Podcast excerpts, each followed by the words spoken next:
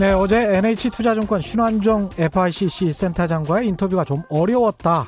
이런 분들이 유튜브 실시간 댓글에서 꽤 보여서 설명을 자세히 못 해드린 코코본드에 대해서만 좀 부연 설명해 드리겠습니다. 코코본드는 은행 같은 회사가, 금융회사가 발행하는 채권이죠. 채권이라는 것이 어떤 증서, 증권을 만들어서 그걸 사람들에게 팔고 대신 약속을 하는 거잖아요. 이 채권이 100만 원짜리인데 당신이 우리 은행에 100만원 빌려주면 그럼 내가 이자를 일정 기간 주고 나중에 원금도 돌려줄게. 이게 일반적인 채권입니다. 코코본드는 채권을 발행할 때 미리 돈을 빌려주는 채권자와 이런 약속을 하는 겁니다. 우리가 이 채권에 대해서 이자를 좀 많이 준다. 많이 주는 대신에 우리가 힘들어지면 빚을 못 갚을 수도 있다. 우리는 빚을 갚을 때 순서가 있는데 선순위 채권 다 갚고 후순위 채권 다 갚고 그 다음에 코코 본드야. 그러니까 빚을 못 갚을 수도 있어. 그걸 감수하고라도 이자가 좀 높고 그리고 그만큼 우리 은행을 믿는다면 그런 사람만 살아. 이게 코코본드입니다. 이제 이해되셨죠? 네, 안녕하십니까. 세상에 이익이 되는 방송 최경련의 경제쇼 출발합니다. 저는 진실탐사 엔터테이너 최경련입니다. 유튜브 오늘도 같이 갑시다.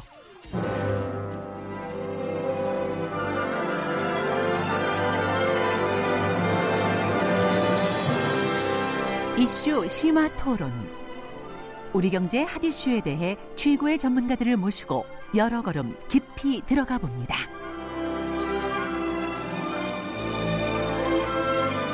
예, 오늘은 최근 뜨거운 감자로 떠오른 이슈입니다. 배달앱 논란, 배달의 민족 이야기 해볼 텐데요. 먼저 함께 해주실 분들 소개해드리겠습니다. 이성훈 세종대학교 경영학과 교수 나오셨습니다. 안녕하십니까? 네, 안녕하십니까? 예, 그리고 오랜만에 출연, 출연하셨네요. 머니투데이 최성근 이카노미스트 나오셨습니다. 네, 예. 안녕하세요. 1년 만에 뵙습니다. 최성근입니다. 1년 만에 뵌 거예요? 아, 지난해 나왔어요? 예. 예. 몇 달 만이네요. 예, 배달앱과 관련해서는 이 프랜차이즈와 유통학회의 이성훈 교수가 권위자라고 제가 들었습니다. 네, 과찬의 말씀이십니다.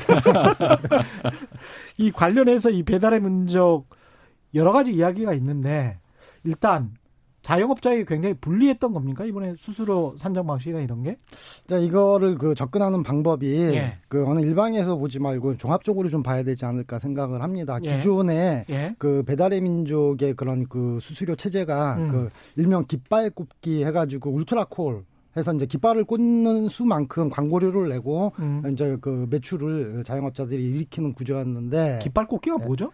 어, 그, 그러니까 자기, 그러니까 예를 들어서 예. 어, 영업점이 자기 지역 주변에 예. 이렇게 그 깃발을 꽂으면 예. 그 깃발 꽂는 수만큼 이제 과- 상위에 랭킹이 되는 거죠. 아. 그러면 이제는 그 더 많이 노출이 되고 돈을 많이 내면 아니죠. 깃, 그러니까 그렇죠. 뭐그 깃발 하나당 8만 8천 원씩의 그런 그 비용이 8만 예, 8천 원은 배달의 민족에게 그렇죠. 예. 지급하는 거죠. 그렇죠. 그거를- 자영업자가 처음에 예. 그 깃발 꽂기부터 먼저 설명하셔가지고 예. 복잡한데 예. 배달의 민족 서비스가 이제 크게 두 가지 광고로 구성이 돼 있어요. 예. 오픈 서비스라는 소위 말하면 이제 정률제로 운영되는 고급 광고가 하나 있고 오픈 서비스. 오픈 서비스. 예. 그다음에 울트라 콜이라고 부르는 정액 광고가 또 하나가 밑에가 있어요. 예. 근데 오픈 서비스 같은 경우 기존에 6.8%의 수수료를 부과하면서 상단에 무작위로 세 개만 예. 딱 노출시키거든.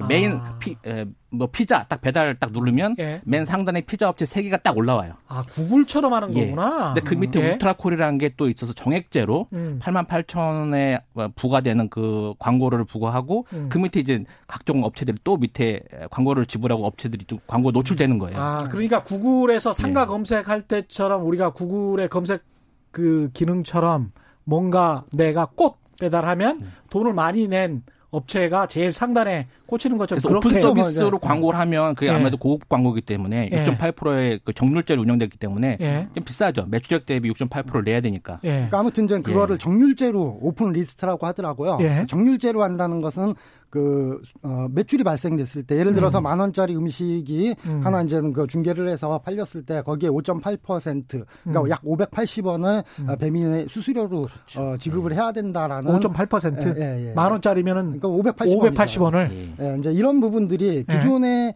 그런 그뭐 깃발을 꽂았을 때는 뭐 3개 네. 꽂았을 때는 뭐 20몇만 원, 24만 원 정도. 근데 10개, 20개 꽂는 사람들이 발생을 했거든요. 네. 예. 그러다 보니까는 이제는 그 돈 많은 자영업자들이 깃발을 많이 꼽다 보니까 영세 자영업자들이 거기서 밀리는 현상들. 그래서 그런 그 울트라콜 즉 깃발 꽂기에 대한 문제점들이 많이 발생이 됐어요. 아. 그러다 보니까 이제 배민 측에서 예. 이번에 그 그런 개편을 문제들 하면서. 개편하면서 정률제로 간다. 아, 우리는 이제는, 똑같, 예, 똑같이 정률제로 간다. 5.8%. 예. 그러다 보니까는 매출이 높은 그 자영업자들이 오히려 그 비용 부담이 늘어난 거죠. 이제 그러다 보니까는 여러 가지 어 분란이 좀 일어난 거고. 아, 매출이 네. 많은 자영업자들 입장에서는 좀 불만이 있는 거고. 그렇죠. 그러면 일반적으로 좀 가난한 자영업자들은 불만이 있을 게 없는 거 아닙니까? 큰 차이는 없을 것 같아요. 그게 딱 그 보면은 예. 뭐 월 매출 뭐 한 500만 원 이하의 자영업자인 경우에는 음. 이게 울트라콜을 이용하든 뭐 오픈 서비스로 가든 큰 상관이 없어요. 예. 크게 차이가 없어요. 왜냐하면 8만 8천 원씩 뭐 두세 개 운영하면 두세 개 광고를 하면 그게 뭐 한 뭐 16만 17만 원에서 25만 원, 26만 원 정도밖에 안 되기 때문에 음. 근데 이분들이 이제 어, 뭐 매출액 대비 이제 5.8% 5.8%니까 예. 뭐 월 매출 500만 원이라고 해도 비슷한 액수가 나와요. 음. 예, 뭐 줄어든 액수는 많지는 않은데 그 이상의 뭐 천만 원 매출 올린다. 이러면 음. 이제 이 울트라코를 이용하던 정액제에서 오픈 서비스에 이 정률제로 가게 된다면 수수료율이 6.8%에서 5.8% 나아진다 하더라도 예. 부담이 두 배 이상 높아지는 거예요. 아, 그게 불만인 예, 예. 거군요. 그래서 이제는 예. 그 자영업자들의 매출 규모에 따라서 음. 차등적으로 이렇게 바, 라볼 수가 있는데 음. 어쨌든 그 배민 입장에서는 기존의 그 깃발의 독점 문제들을 해결하고자 음. 아, 정률제로 바꿨다라는 어, 그런 취지에서 얘기를 하고 반면에 이제는 그 말씀하신 것처럼 음. 소상공인 입장에서는 이거 수수료 인상 꼼수다. 아. 꼼수다. 그 5.8%에다가 뭐 광고비 하면 음. 엄청나게 비용 부담이 어, 되는 것이다라고 이렇게 불합리하다라고 이렇게. 전반적으로 큰 사업자들 말고 중소상공인들한테 더 가져가는 거다. 그렇게 그렇죠. 이야기를 하는 그런, 거군요. 음, 어쨌든 그래서 이제 배민 음. 측에서는 그 어저께인가요 사과를 했죠. 사과를 하고 광고료를 일부 돌려주겠다. 어. 아, 그래서 그 뭐 개선책을 또 이후에 내놓겠다 이런 시- 뭐 얘기를 하게 됩니다. 그렇군요. 이게 음. 지금 배달의 민족이 이 배달 앱 업계에서 차지하는 비중이 굉장히 높습니까? 어 지금 뭐 그렇게 보면은 그 외식 시장 자체가 배달 시장이 예. 어, 지금 올해 같은 경우 어. 어 거의 그 10 조 대를 육박한다고 하고요. 10조 원? 어, 10조 원대를 육박한다고 하고요. 예. 아, 그 중에 이제 배달의 민족 또 유기요 뭐 예. 이런 업체들이 그런 전체 그, 그 배달 시장에 어뭐 배, 어, 배달의 민족이 한 50에서 한 60%, 그다음에 예, 유기요, 60%. 예, 어, 예. 어, 그다음에 유기요가 유기요가 한한 30몇 33%. 어, 해서 이제 거의 뭐 8, 배달 통행 90%. 10.7%.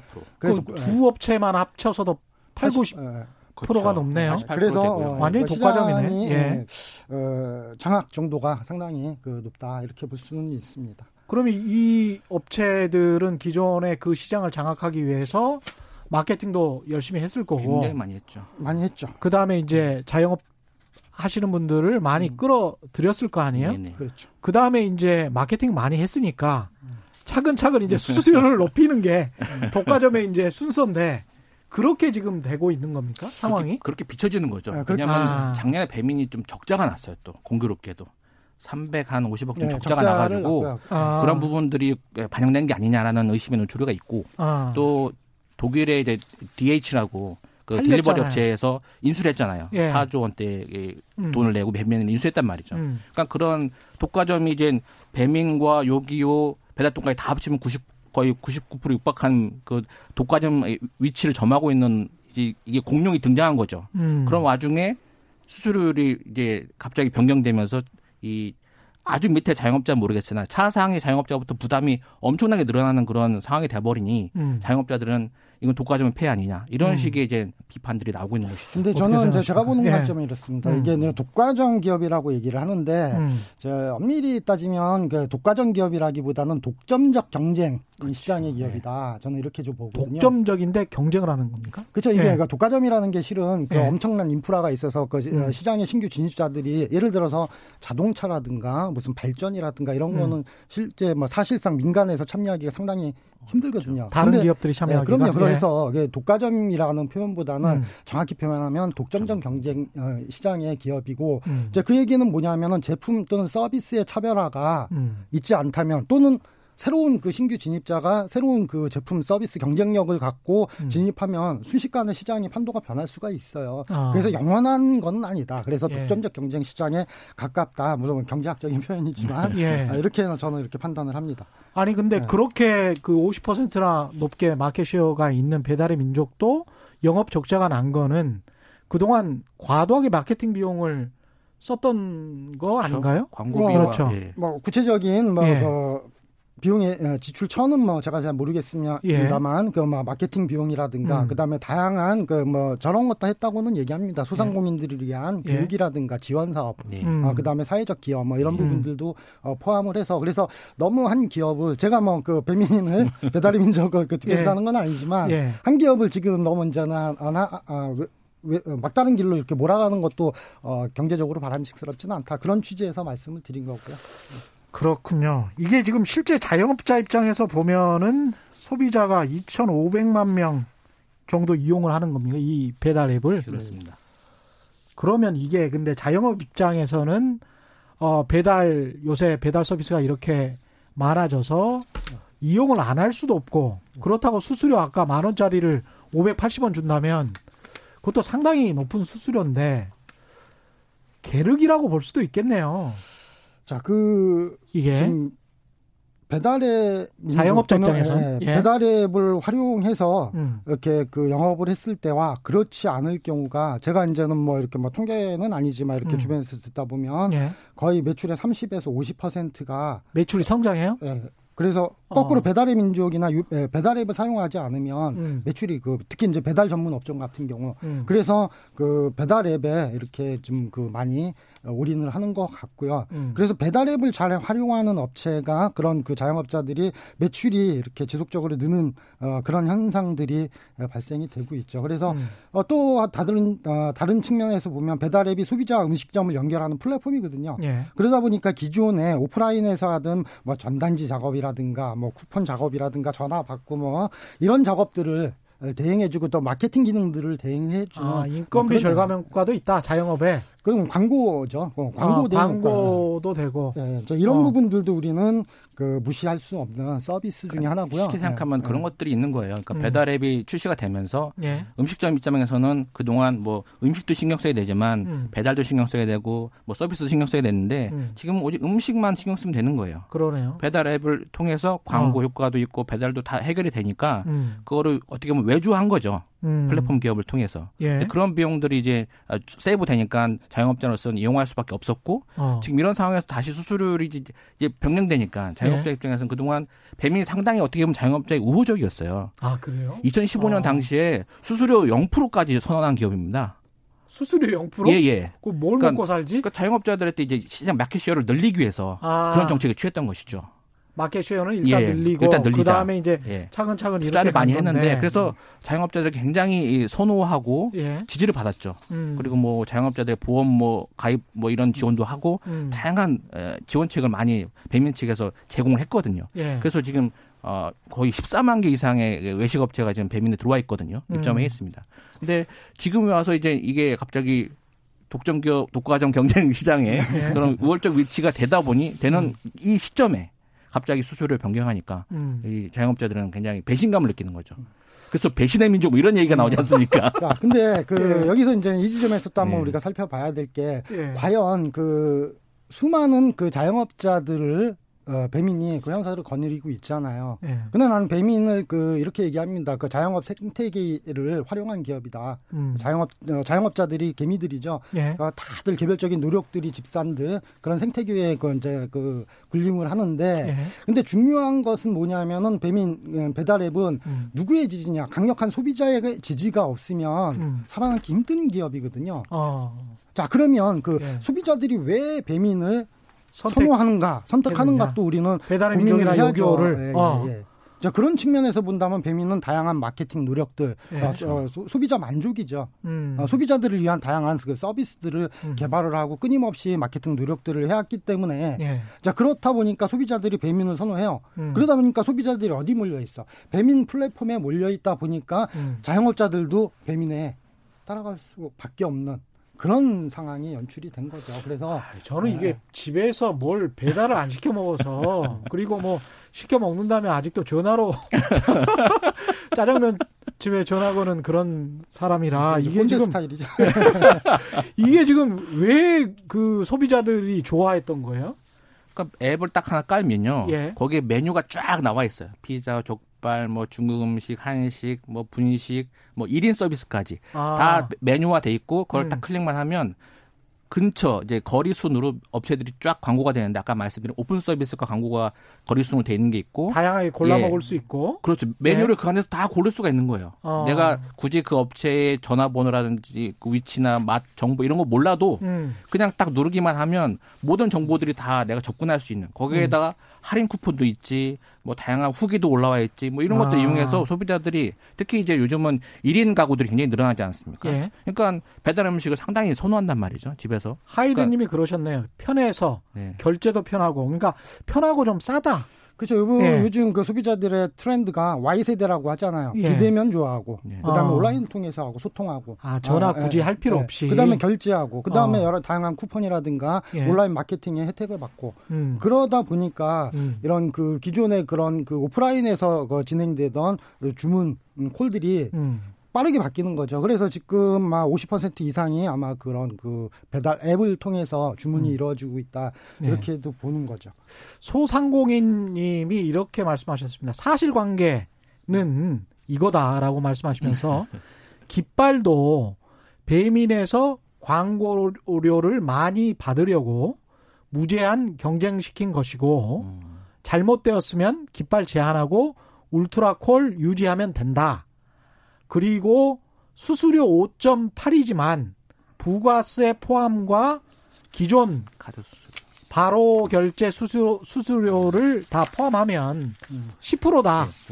그러니까 마진의 대부분을 먹는 것이다. 저도 이거를 다른 동네 근처의 자영업자분한테 들었어요. 이게 네. 제가 계륵이라는 질문을 그분 말씀이에요. 그러니까 이게 안 할 수도 없고 매출은 분명히 그렇죠. 증가한대요. 네. 교수님 말씀대로 매출은 굉장히 증가를 한- 하는데 하고 나면 이상하게 순이익은 증가하지 않는다는 거예요. 저 얘기죠. 뭐 예. 밖으로 남고 안으로 까졌다. 그렇죠. 이런 표현들 같은데. 예. 자 그러면 여기서 이제 중요한 게 수수료인데 예. 과연 그러면은 그 가장 합리적인 수수료가 얼마냐, 몇 퍼센트냐가 중요하잖아요. 그렇죠.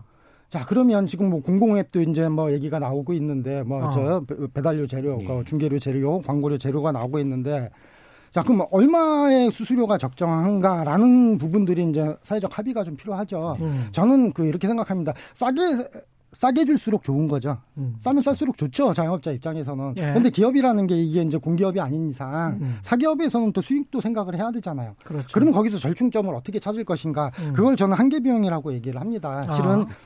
자 파는데 더 까지면 예. 못 해요. 파는데 똑같이 못하지. 네. 그래서 못 그 팔지. 한계, 네, 그 한계 예. 비용 선에서 예. 그 한계 비용을 초과를 하면 안 되는 거죠. 예. 과연 그러면은 5.8%가 사실상 10%라고 얘기를 하는데 예. 자 그게 이제 한계 비용을 초과하느냐 음. 그리고 어, 예를 들어서 무슨 저 여- 많잖아요 저기 뭐 가게 임대료도 있고 인건비도 있고 뭐 여러 가지 비용 구조 속에서 음. 어느 정도의 포지션을 차지하는가 음. 아, 상대적 비율 네. 그래서 이제 합리적인 수수료가 얼만가는 이거는 뭐 어느 누구의 관점이 아니라 좀 사회적인 합의가 좀 필요하다 이렇게 생각합니다. 배민 측의 입장을 들어보면 굉장히 합리적이에요. 경로자로 가는 게. 왜냐하면 음. 매출액 대비 수수료를 부과하는 게 네. 어떻게 보면 당연한 것이고 많이 팔면 많이 수수료 내는 게 그러네요. 예. 어떻게 매- 앱을 통해서 매출이 늘어났으니까. 음. 그런데 이게 저는 굉장히 시기적 문제와 감정적 문제가 결합이 돼서 지금 굉장히 비난을 받고 있다고 생각합니다. 하필이면 코로나 19 예, 코로나 19 때문에 자영업자들이 굉장히 힘듭니다. 아. 매출이 거의 일어나지 않는 경우도 많아요. 음. 그런 가운데서 갑자기 그나마 근근히 생계를 이어가는데 거기에 갑자기 수수료를 올라, 올린다? 음. 이거는 자영업자들이 굉장히 충격이죠. 그동안 배민이 그렇다는 거지. 그렇죠. 배달의 민족인데. 이게 예. 그냥 그 모르겠습니다. 일단 일단은 뭐 이게 이제 사회적 이슈가 됐고 뭐 예. 경제적 이슈뿐만 아니라 정치 이슈가 됐잖아요. 예, 그렇죠. 그래서 뭐 이재명 시장이 예. 뭐 네. 배달 에, 뭐 공공앱을 만든다 뭐 이런 얘기까지 그건 어떻게 뭐 보세요? 저는 참그 아니 그 경쟁 촉진적인 환경을 조성한다는 측면에서는 예. 뭐 좋다고 봅니다. 예. 좋다고 보는데 과연 그 어, 민간 기업처럼 할 수 있을까? 첫째. 공, 공 앱이. 예, 공공 앱이. 어. 자, 그다음에 이재명 시장이 이게 정치적인 뭐, 뭐 저기 뭐 지지도도 많이 올라가셨더라고요. 예. 자, 근데 이게 무슨 뭐 그 마녀 사냥하듯이 백기사가 나타나가지고 뭐 자영업자를 위해서 아. 이렇게 무슨 뭐뭘 하는 이제 그런 것처럼 뭐 어, 어, 비춰졌는데 예. 과연 그 그렇 자 그렇다면 우리가 저 있잖아요 뭐 카드 수수료가 높다 그래서 또 제로페이 만들었어요. 음. 자 그러면은 이렇게 볼 수 있어요. 백화점 수수료 높으니까 공공백화점 만들고 아그 다음에 홈쇼핑 수수료 높아요. 자 음. 그러면 국가에서 공공 홈쇼핑 만들어야 되죠. 공용 홈쇼핑이 있죠. 있어요. 예, 아, 아, 공공 그러니까 뭐, 뭐, 예. 뭐, 저기 뭐그 수수료 농협, 없는 농수산물 홈쇼핑. 홈쇼핑 뭐 비슷한 그런 거 있어요. 예. 하지만 그 예. 그런 식으로 하다 돼요, 보면. 어, 예. 그런 식으로 보면 그냥 서울시에서 저거 했죠 제로페이 때 에스텍 네. 에스텍신가 뭐 그거 했지 않습니까? 예. 딱 그거 다 실패했어요. 아. 자 그러면 국가가 아. 과연 플레이어가 돼서 시장에 참여하는 것이 플레이어가 미시- 돼서. 어, 플레이어가 돼서 음. 미시 영역까지 참여하는 게 바람직스러운가 음. 이런 측면에서 봤을 때는 음. 좀 접근법이 그 출발이 좀 틀리지 않았는가 저는 그렇게 생각을 하고요. 그다음에 두 번째는 뭐냐 하면 결국은 자영업자를 살리기 위해서 자영업자를 도와주기 위해서 출발이 됐어요. 음. 출발이 난 틀렸다고 생각을 해요. 자영업자를 도와주기 위해서 출발했는데 네, 그 출발이 틀렸다. 출발이 틀렸다. 네. 예. 소비자 관점에서요. 나는 이재명 시장이 아. 마케팅 마인드가 없구나. 마케팅 아. 공부하셔야 되겠구나. 이 생각을 아, 합니다. 그렇죠. 예. 아, 플랫폼 별거 아니야. 단순해. 예. 아주 그 좀 그 안 좋은 발언이거든요. 예. 자, 그 다음에 자영업자를 살리기 위해서는 진정으로 자영업자들이 소비자로부터 선택을 받기 위한 그 마케팅 마인드가 있어야 돼요. 음. 지금 그 소비자들이 왜 배민을 선호하는가를 잘 보시라는 거죠. 음. 자, 공공앱 만들면 소비자들한테 착한 플랫폼이니까 여기 오세요. 자, 골목 상권 살리자고, 음. 어, 저기, 뭐, 프랜차이즈, 그거 대형 빵집 규제했잖아요. 골목 상권 살아났나요? 그렇지 않습니까? 음. 그 프랜차이즈 뭐 가맹점 저기 뭐 살리자고 음. 프랜차이즈 가맹본부도 원가 공개하라고 난리 쳤어요. 결국 그래서 소비자가 뭐- 선, 선택해야 된다. 그럼요. 그럼 소비자가 선택을 하는 게 제일 중요하지. 음. 자영업자 살리자고 뭘 하고 뭘 하고 뭘 하고 뭐 골목 사건 살리자고 뭐 하고 음. 여태까지 나온 정부의 정책들이 음. 제대로 된 정책들이 과연 있었는가? 세금만 낭- 낭비했지. 음. 자 그러면 그 출발은 나는 진정으로 소비자들이 마음으로 우러나서 선택할 수 있는 그런 배달 앱을 공공 앱 만들면 한번 해보시라는 거예요. 나는 적극적으로 응원합니다. 공공 앱으로 한번 실험을 해봐라. 해봐라. 그래서 네. 경쟁, 경쟁. 촉진적인 환경. 아까도 예. 그 독점적 경쟁 시장이라고 했지 예. 않습니까? 자, 공공 앱이 강력한 그 주자가 나, 아, 나와서 음. 그 배민을 능가하는 고객 서비스를 제공한다면 음. 그러면은 자연스럽게 그걸로 몰릴 거예요. 음. 그럼 자영업자도 좋고. 자, 그걸 하라는 거죠. 근데 과연 공공기관에서 그 민간 기업 같은 마케팅 그런 마인드가 있을까? 저는 좀 그게 좀 의심스럽다. 쉽지 않을 것이다. 저는 이렇게 한 예. 말씀 드려볼게요. 예. 예. 전에 이제 제가 일했던 직장이 현대경제연구원인데 그렇죠. 계열사 예. 중에 현대택배가 있었어요. 아, 현대 택배. 택배 있었지. 예, 예. 이제 팔리긴 했는데 예. 그때 현대택배가 상당히 힘들었던 게 우체국 택배가 이제 진입을 하면서 음. 상당히 좀 어려움이 많이 호소가 됐었어요. 그 안에서. 그렇죠. 예. 그러니까 그렇다고 우체국 택배 사람들이 이용하지 않는 건 아니거든요. 예. 민간 택배도 이용하고 음. 우체국 택배도 이용하고 음. 여러 가지로. 그러니까 서- 소비자들의 선택지가 넓어질 수 있다는 점에서 음. 저는 공공앱 개발이 뭐 나쁜 선택은 아니다. 음. 어차피 어, 자영업자에 대한 지원책이 추진되고 음. 뭐 거기에 대한 어, 어떤 어, 의견이 다 모아지고 있기 때문에 음. 이왕 지원할 거라면 자영업자들이 필요로 하는 그런 서비스를 제공하는 것은 음. 나쁘지 않다. 더, 더구나 독과점 시- 경쟁 시장의 그런 폐해가 우려되는 그런 상황에서 그렇죠. 예. 지금 99%의 그 마켓시어를 가지고 있는 업체가 있는데 음. 다른 스타트업이 나와서 이거를 다 또 그 경쟁체를 독과점 체제를 어떻게 해소한다? 이건 불가능한 상황이거든요. 어떻게 보면. 그래서 경쟁 환경을 예. 지금 교수님 말씀은 경쟁 환경을 조성하는데 공공 앱이 하나의 경쟁자가 돼서 경쟁 환경 의 조성자로서 나설 수도 있는 것 아니냐 네, 이런 말씀. 저는 아마 그렇죠. 그런? 측면에서는 뭐 예. 좋다고 얘기 어, 자영업자 거고. 측면에서는 교수님도 그런 그런 측면에서는 경쟁력을 예. 갖추라는 거죠. 그냥 아, 그러려면. 네. 고- 경쟁력을 제대로 갖추고 제대로 해라. 어, 그래서 자영업자를 살리기 위해서 도와주기 위해서 소비자들한테 어, 재래시장 가라, 전통시장 가라, 뭐 음. 골목 상권 가라. 음. 자꾸 이러지 말라는 거죠. 소비자가 뭐 보입니까? 음. 자 그러면 그 공공 앱이든 뭐 됐든 뭐가 됐든 예. 더 강력한 서비스를 제공하는 앱에 소비자들은 몰릴 거예요. 예. 그 경쟁을 하라는 거죠. 출발은 어. 소비자다, 자영업자가 아니다. 어. 그런 착- 얘기죠. 착한 소비 뭐 이런 것도 통용되지 않아요? 저기 그 우리 예. 그 사장님 예. 저기 그 전통시장 가시나요? 전통시장 저는 아까 그 전화해서 짜장면 먹는다니까요? 자, 그 소비자들은 예. 그 일상이 바빠요. 마트가 아. 더 편리합니다. 그 솔직히 그. 동네 빵집보다 프랜차이즈 빵집이 어 저기 무슨 뭐 포인트도 정리 잘 되고 음. 실은 그런 마케팅 환경들을 음. 어, 소비자들한테 그걸 뭐 착한 소비자 좋거든요. 예. 착한 기업, 착한 소비자, 예. 이 착한 프레임을 씌워가지고 예. 자꾸 이렇게 그 강요를 하는 것은 어. 바람직스럽지 않다. 그래서 자연스럽게 소비자들이 움직일 수 있는 일종의 너찌죠. 너찌 이론이죠. 어. 자, 그런 측면에서 본다면 음, 음. 지금 여러 가지 정책들이 음. 뭐 자꾸 그러니까 뭘 살리자 그러니까 소비자들은 이렇게 해라. 그래서 그 배달 앱으로 주- 주문하지 말고 전화로 주문해라. 이렇게 자꾸 강요를 해요. 바람직스럽지 않은 거예요. 지금. 이게 지금 배달 앱도 교수님 그 의견으로는 혁신이다. 사자 산업이다. 이렇게 봐야 되는 겁니까? 4차 산업이라는 게 예. 솔직히 아주 그 심오한 표현인데 복잡해요. 예. 근데 이제 제가 생각하는 거래요. 기본적으로 빅데이터, 뭐 로보틱스, 인공지능, 예. 그 다음에 무슨 뭐 사물 인터넷 등등 있잖아요. 예. 이 기반 기술을 활용해서 창의적인 비즈니스 모델을 만드는 게 4차 산업이에요. 음.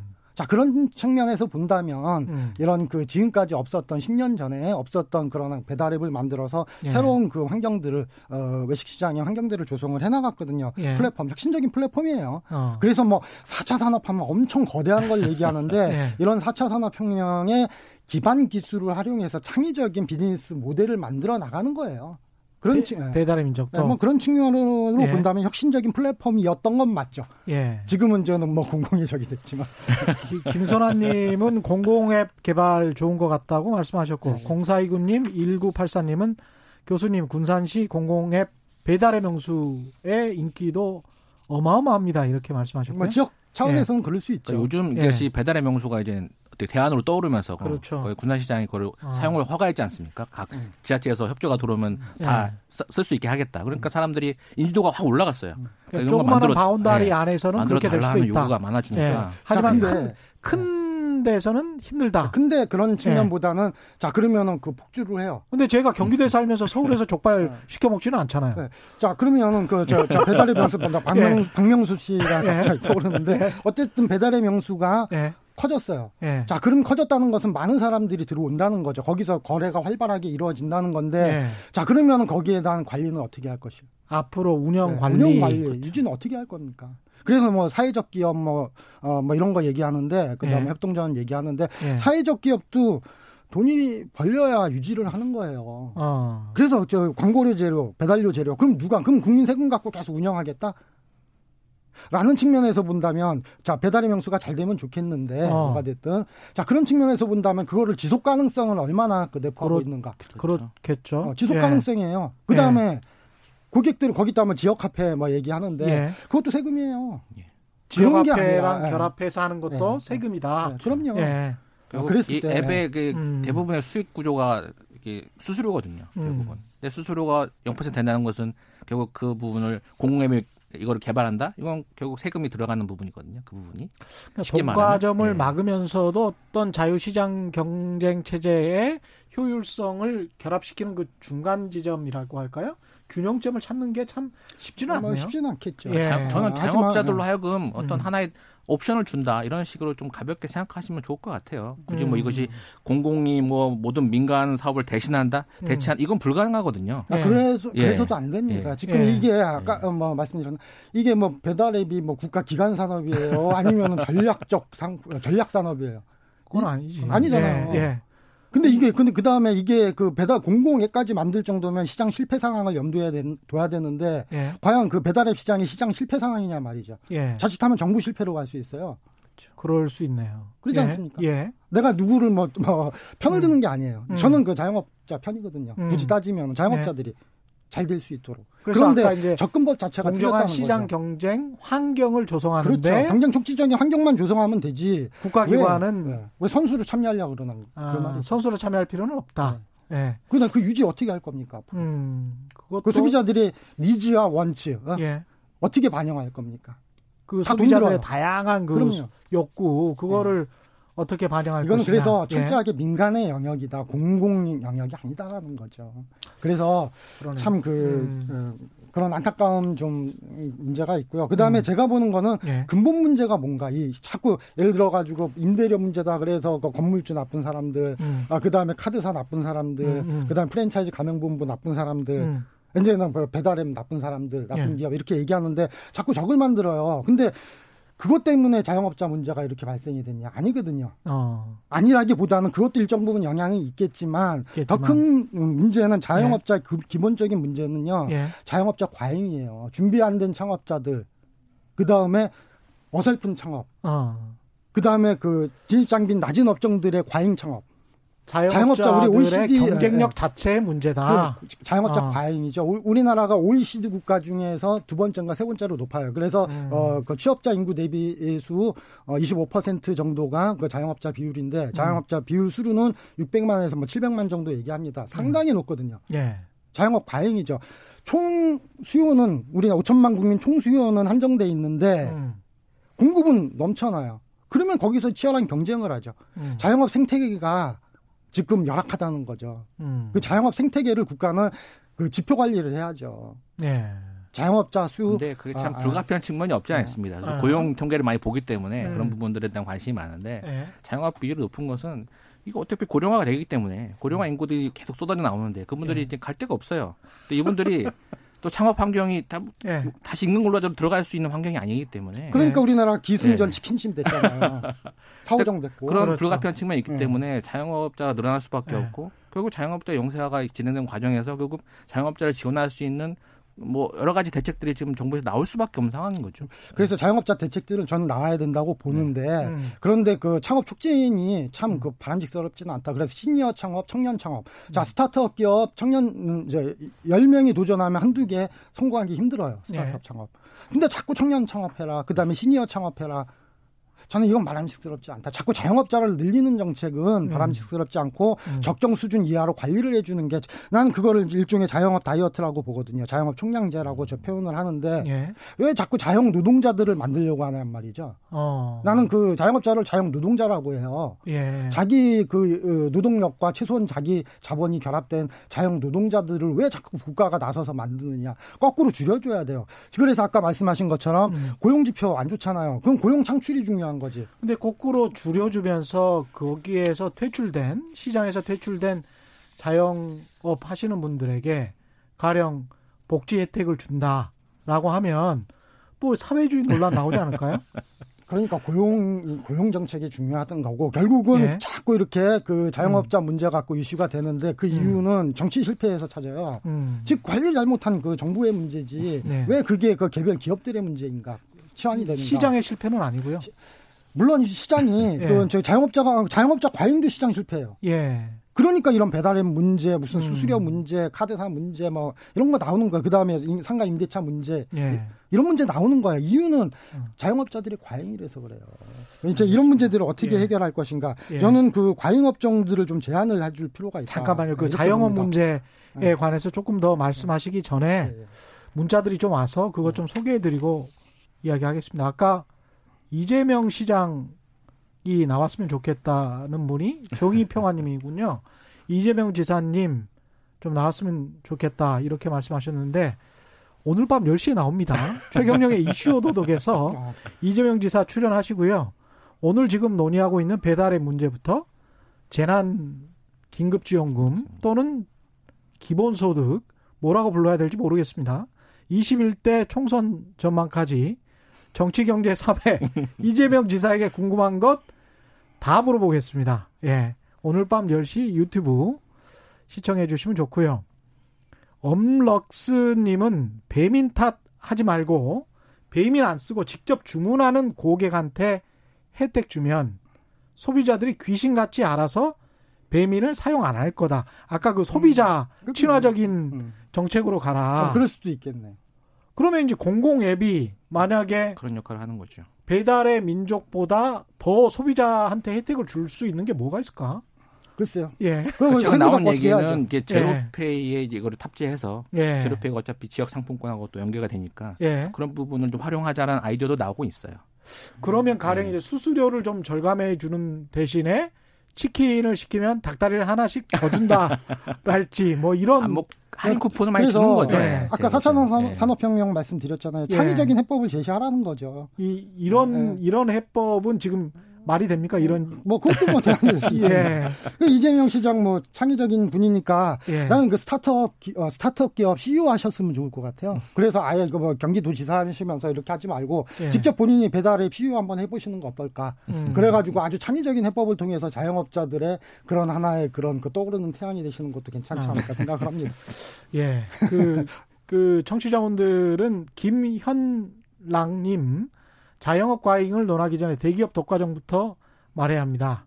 이렇게 자우지간 이렇게 서로 간에 계속 이런 이야기가 음. 오가고 있고요. 제 이야기는요, 님은 배달 민족 독점적 경쟁 시장에서 왜 자영업 포화 상태와 정책 실패로 너, 넘어가는지요? 이런 말씀하셨고.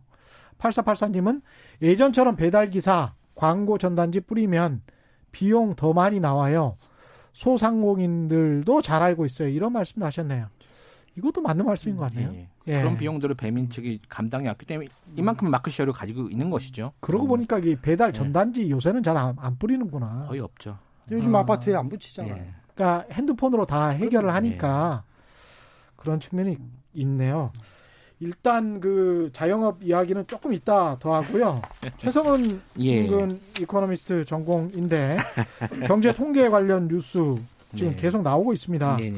디플레이션 우려된다는 기사들이 나오고 있는데 이건 그렇죠. 어떻게 보십니까? 예. 지난 예. 3월 이제 소비자 물가 동향이 나왔습니다. 그래서 예. 4월 1일 날 4월 2일 날 이제 발표가 됐는데 음. 뭐 일, 소비자 물가 전체 물가 지수는 음. 1.0%가 나왔어요. 음. 1.0%가 나왔는데 예. 근원 물가가 이제 0.4%로 뭐 20여 년 만에 최저치다 이렇게 예. 해 가지고 또 디플레이션 우려를 또 제기하는 음. 언론 기사들이 상당히 많이 나왔습니다. 예. 근데 더 재밌는 거는 그 반면에 또 막또 또 식료품 가격이 올랐다. 또 신선식품 가격이 폭등했다. 음. 조선일보 같은 경우는 뭐 음. 계란값이 20% 폭등 뭐 이런 기사도 또 그러니까 그 농산물 인플레이션도 좀 약간 걱정된다 이런 예. 이야기들도 나오고는 있어요. 한쪽에서는 디플레이션, 네. 한쪽에서는 또 물가 폭등. 이게 어떻게 보면 뭐, 독자 거예요? 상호 모순되는 이야기인데 예, 예. 이게 언론에서 계속 이렇게 어떻게 보면 부분적인 사실을 가지고 예. 막 부풀려서 사람들에게 경제 불안심을 심으니까 예. 제가 또 가만히 있을 수가 없겠더라고요. 그래서 예. 이 부분은 좀 어, 소개시켜 드려야겠다라는 예. 측면에서 좀 갖고 나왔는데요. 음. 일단 작년 한 해 동안 우리가 저물가에 대한 우려가 많지 않았습니까? 그렇죠. 작년 한 해 동안 물가가 어, 전체 물가 0.4%였어요. 0.4%밖에 안 올랐어요. 상승률이. 예.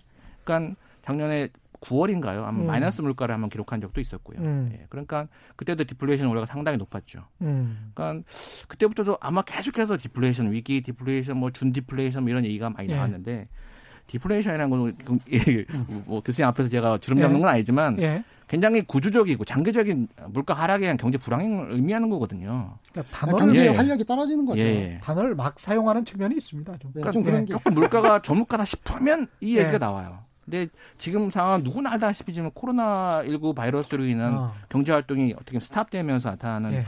어떻게 보면 일시적인 현상이라고 볼 수 있지 않습니까? 그러니까 저물가라고 하면 될 텐데 네. 이제까지 사실은 2, 3년 전부터 디플레이션이라고 그렇기 네. 때문에 그러니까 우리나라 물가가 2015년이로 계속 1%대였어요. 0%대로 예. 떨어지고 예. 이렇기 때문에 어, 구조적인 측면이 없지 않아 있죠. 음. 근데 그런 것은 수요가 많이 부족해졌느냐, 뭐 음. 그런 측면도 없지 않아 있지만 저는 한국은행의 보고서를 보면 공급 측면에 상당히 영향이 커요. 예. 그러니까 어 일단은 기본적으로 어 물가 오르기 힘든 그런 그런 구조다. 왜냐하면 이, 이 온라인 쇼핑들이 너무나 활성화되면서 음. 제조업 제품들의 가격이 너무 낮아요.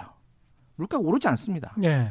다 소비자들이 아까 앱을 통해서 가격 비교를 하기 때문에 음. 물가를 올릴 수가 없어요 공산품을. 음. 그리고 정부의 복지 정책들이 굉장히 강화가 되면서 예. 가계의 어떤 부담들이 굉장히 줄어들고 있습니다. 그러니까 뭐 무상교육, 무상복지, 무상급식 네. 이런 것들이 굉장히 활성화되고 음. 뭐 무상교육까지 나오면서 네. 또 10년째 지금 대학에서는 지금 등록금이 동결되고 있지 않습니까? 이런 부분도 물가 뭐 온라인 강의하면서 예. 등록금 돌려달라는 돌려달라는 예. 그런 예. 동결이 아니고 좀 거의 0%, 예, 거의 0%예요. 음. 물가가. 그러니까 이런 부분들이 국민들의 어떤 그런 어떤 복지를 증진시키기 위한 음. 정부의 어, 정책들이 좀 가미되면서 음. 물가가 우리나라에서 오르기 힘든 그런 과정에 있어요. 그 음. 와중에서 석유류나 농산물이 뛰고 왔다 갔다 하는 그런 과정에 물가가 한번 푹 빠지면 작년같이 음. 이게 어떻게 보면은 저물가다, 막 디플레이션 이런 우려를 계속해서 어, 부추기는데 그건 음. 아니다. 작년에도 음. 성장률이 실제 성장률이 2%인데 음. 실제 성장률 2%의 나라를 디플레이션에 말할 수 있는 그런 그게 좀 무식한 거거든요, 이거는. 음. 이건 말도 안 되는 얘기인데 저거 보는 예. 것 같아요. 그 예. 80년대 우리나라 그 음. 고성장 했잖아요. 8% 9% 이상. 예. 그뭐 예. 중국처럼 이제 그런 부분들을 뭐 이렇게 성장이라고 본다면 음. 그거는 참 올드한 음. 그 저기 쌍팔년 얘기하는 거고요. 생각이 멈춰 있군요. 그래서 예. 그래서 아까도 무슨 뭐 계란값이 음. 폭등했다 이런 부분들 그럼 폭등했으면 인플레이션이겠네. 그잖아요. 예. 아니거든요. 자, 그, 그래서 이제는 소비자들이 그 예. 하는 그 소비자 물가 지수하고 그 다음에 그 소비자들이 겪는 그 체감 물가는 틀리죠. 다르죠. 예, 다르죠. 뭐 다르기 때문에 음. 이런 부분들을 좀 감안을 해야 되는데 너무 음. 자극적인 그런 이제는 그 표현으로 안 그래도 코로나 19 때문에 사람들 경기 불안심이 상당히 높은데 음. 거기에 대고 우리나라 경제는 디플레이션 이렇게 얘기를 해버리면 음. 우리나라 경제에 대한 상당히 오해를 살 수 있는 부분들이 크거든요. 예. 지금 올해 경제 성장률도 지금 말씀드리겠지만 음. 계속해서 마이너스 성장을 할수 있다는 얘기도 나오고 있고 그렇죠. 예, 예. 이런 충격이 우려가 되는데 어떻습니까? 성장률은? 성장률은 지금 음. 1분기 지표가 이제 4월 24일인가요? 3일인가 음. 나오게 되는데 1분기 성장률 좀 봐야겠지만 음. 여러 기관들에서 전망치는 뭐 마이너스 뭐 노무라 증권 같은 경우는 마이너스 6.7%까지 보고 있고 예. 예, 올해 연간 성장률 역성장을 할 것이라는 얘기가 많이 나오고 마이너스 있어요. 얼마요? 6.7%. 한국이? 예.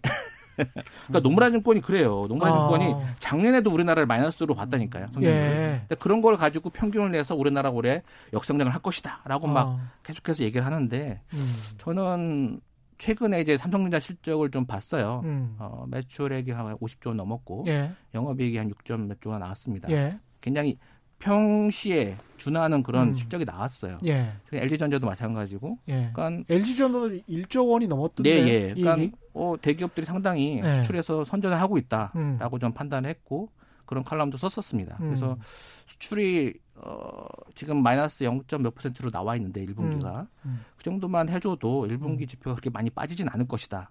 라고 판단하고 4, 있습니다. 5, 6월 이 코로나 때문에 네. 2분기가 더 걱정이다. 특히 이제 미국 예. 소비가 완전히 셧다운이 됐기 때문에 네네. 그런 측면에서는 좀 힘들지 않겠느냐 그런 이야기들은 꽤 들리던데요. 어떻게 네, 생각하십니까? 우리나라는 이제 중국향 수출이 많기 때문에 예. 중국에서 이제 뭐 미국으로 가는 수출이 얼마 될지는 저도 기억은 안 나겠습니다만은 음. 중국 경제가 지금 돌아가고 있어요. 뭐 대기오염 그런 사진만 봐도 음. 지난 3월, 2월, 3월에는 정말 이 중국 지역이 청정 지역으로 보일 정도로 우리도 공기 좋아서 됐었는데 좋았잖아요. 지금 다시 발, 벌게지고 있어요. 예. 그러니까 공장이 돌아가고 있다는 거거든요. 음. 그러니까 우리가 중국에 어떻게 보면 중간재를 많이 수출하고 있기 때문에 예. 대중 수출은 괜찮게 나올 것이다라고 음. 판단을 하고 있습니다. 음, 그렇습니다. 네. 저도 그러니까 너무 음. 그 아까 저기 뭐 경제는 힘이라고 또 예. 얘기를 많이 하는데 예. 너무 비관적으로 볼 필요도 없을 것 같고 그렇다고 음. 너무 낙관은 안 되죠. 왜냐하면 예. 코로나가 전 지구적인 사태고 그렇죠. 예. 그다음에 우리나라는 그 수출지향적인 음. 어, 그런 국가이기 때문에 음. 민감하거든요. 특히 네. 중국, 미국. 음. 거기다가 다양한 중국하고 미국하고 무역 분쟁하죠. 그다음에 예. 일본은 계속 아직도 뭐 그 수출 규제하고 있죠. 그 반도체 음. 경기하고 민감하거든요. 음. 그다음에 영국이 또 블랙시트 하다 보니까 그런 불확실성이 높아가고 있어요. 이런 종합적인 면을 따져 본다면 그 낙관만은 할 수 없는데 음. 그렇다고 해가지고 지금 다 망한 것처럼 막 그런 식의 표현은 그게 경제가 썩 바람직스럽지는 않다. 아주 힘든 시기를 맞을 건 사실입니다. 올해 경제 상당히 어려울 거라는 생각은 하고 있습니다. 저도 하고 예. 있고. 그러나 이제 어, 정부가 이제 올해 예산이 한 500조 넘고 음. 또 1차 추경에 2차 추경 뭐 음. 굉장히 재정을 쏟아부을 그런 여지가 많고 음. 미국도 그런 준비를 많이 하고 있기 때문에 예. 충분히 대응을 하고 있다. 저는 어. 그렇게 보고 있고 예. 그런 대응들이 이루어지고 하반기에 좀 이 코로나 이슈가 좀 잡힌다면 음. 경기는 상당히 회복 탄력성이 높을 거라고 봐요. 음. 그러니까 상반기에 좀 약간 마이너스를 치더라도 하반기에 그 회복 탄력성을 V자로 반등한다면 음. 굉장히 저는 올해 뭐 잘한 플러스까지도 나올 수 있지 않느냐 이렇게 보고 있습니다. 저는 이렇게 봅니다. 개구리 음. 생각이 나는데 개구리 예. 움츠러들다가 뛰면 많이 뛰거든요. 예. 지금 많이 움츠러들었어요. 또 음. 코로나가 지금 뺨 때려준 격인데 그래서 예. 위축되고 있는데 예. 코로나는 진정될 것이고 음. 그렇게 믿어야 됩니다. 저희는 음. 그 암울하게 생각하지 말 코로나는 언젠가 진정될 것이고 예. 그러면 우리가 움츠러들었던 소비 심리들 폭발할 것이고 예. 그다음에 기업도 더 열심히 그렇죠. 그런 투자 환경 조성할 것이고 그러면 한번 움츠러든 게 어, 개구리처럼 한번 도약하는 그런 그 하나의 그 신호들로 봐야 되지 않을까. 그래서 빨리 뭐 코로나 어, 사태가 음. 진정되는 게 뭐 급선무겠지만 너무 비관적으로 보지 말자. 뭐 그런 네. 얘기를 하고 싶습니다. 장우민님은 우리도 생각을 바꿔야 하는 것이 배달 앱을 이용하면서 새로운 서비스를 제공받고 이윤을 창출하고 서비스 비용을 지불해야 합니다. 새로운 직종의 탄생을 인정해야 뭐 이런 말씀하셨는데요. 이 말씀도 일리가 있습니다. 김대수님 은 공공 앱을 운영이 될 정도의 수준으로 식당에 수수료를 받으면 되지 않을까요? 이런 말씀이신데 이게 무슨 말씀이실까요? 수수료 바꿔야 공공앱인데 예. 그러니까 얼마를 받아야 될까요? 이제 그 문제가 그 문제가 대두가 될 것 같아요. 그렇죠. 이 공공앱인데 그러면 민간앱보다는 분명히 싸야 될 거란 네. 말이죠. 그렇죠. 예, 근데 그 만약에 마진이 안 남는다면, 조금만 마진 남고 그냥 운영만 되는 게 공공앱의 그 특성일 텐데 마진이 안 남는다면 그거는 세금으로 보존하는 방법밖에 없을 텐데. 그렇죠. 그러면 거기에서 또 다른 어떤 문제 제기가 생길 수가 있다. 교수님 말씀은 이제 그런 말씀이신 것 같아요. 뭘 하나 하든 예. 하든지 간에 음. 지속 가능성을 염두에 둔 음. 그런 정책들이 중요하다. 단기적인 그런 그 국민의 그 속을 시원하게 자영업자의 속을 시원하게 해주는 예. 그런 정책보다는 지속 가능적인 정책이 중요하고요. 예. 그다음에 아까는 이제 저기 소비자 음. 어, 이제 잠깐 말씀드렸는데 소비자들한테 그러면은 그 배달 앱에 그 공공 앱은 어떻게 노출시켜 줄 건데요? 거리 순으로 소비자들이 원하는 정보는요. 내 거리가 아니라 진정한 맛집, 서비스 좋은 집으로 하나 그런 정보들을 음. 제공해 주는 게 중요한. 중요한 거예요. 그럼 어떻게 재워요? 그럼 광고 많이 하는 집 아니면 어. 옆에 있는 집? 예. 왜? 화, 어, 플랫폼 그치. 화면은 작잖아요. 스마트폰 화면이 사실 맛집은 말이죠. 제가 왜냐면 배달 앱을 이용하지 않는 게 맛집은 배달을 안 해요. 진정한 맛집은 배달을 안 해. 그래서 저는 배달 앱을 왜 이용하는지 잘 모르겠어요. 거기 있는 것들 별로 맛 없을 걸? 아, 치킨 맛있습니다. 치킨 맛있고 피자도 맛있고. 예. 어쩔 수 없이 배달할 수밖에 음식들이 있습니다. 예. 네. 이 코로나 사태 이야기로 이 사태로 좀 이야기를 좀 돌려보면 마지막으로 이 자영업자분들이 타격이 꽤 클 겁니다. 제일 많이 받을 텐데 수치보다도 실제 받는 타격이 훨씬 클 것 같기도 하고 어떻게 보십니까? 자영업자들은 음. 말 그대로 음. 한달 벌어서 한 달 사시는 분들이거든요. 예. 그날 예. 월세 내야죠, 생활비 해야죠. 그런데 한 달에 매출 사회적 격리두기 하니까 줄잖아요. 음. 매출이 확 줄어 반토막 이상 나. 음. PC방 같은 경우는 아예 문을 닫으래. 음. 자, 이분들 참 그 안타깝죠. 예. 예. 이제 이런 부분들을 어, 정부 정책이 이런 그 경기 부양책이 지금 아까 뭐 디플레이션 뭐 이런 얘기도 했는데 음. 지금 상황은 경기 부양책들을 어떻게 효과적으로 적재적소에 써주는가 쓸 수밖에 없다. 예, 써야 됩니다. 네. 그래서 코로나 때문에 네. 직접적인 타격을 받은 그 자영업자들 지금 매출 반토막이 아니라 제로예요. 어떤 제로. 경우는. 그 다음에 확진자 한 번 다녀간 집은 음. 거의 뭐 그 영업을 할 수가 없죠. 어, 아, 폐업, 폐업. 네. 자, 이런 부분들을 소문이 싹 나서 예, 또 핀셋처럼 꼭꼭 집어서 잘 네, 지원을 해주는 정책도 아, 중요하지 않을까 생각을 합니다.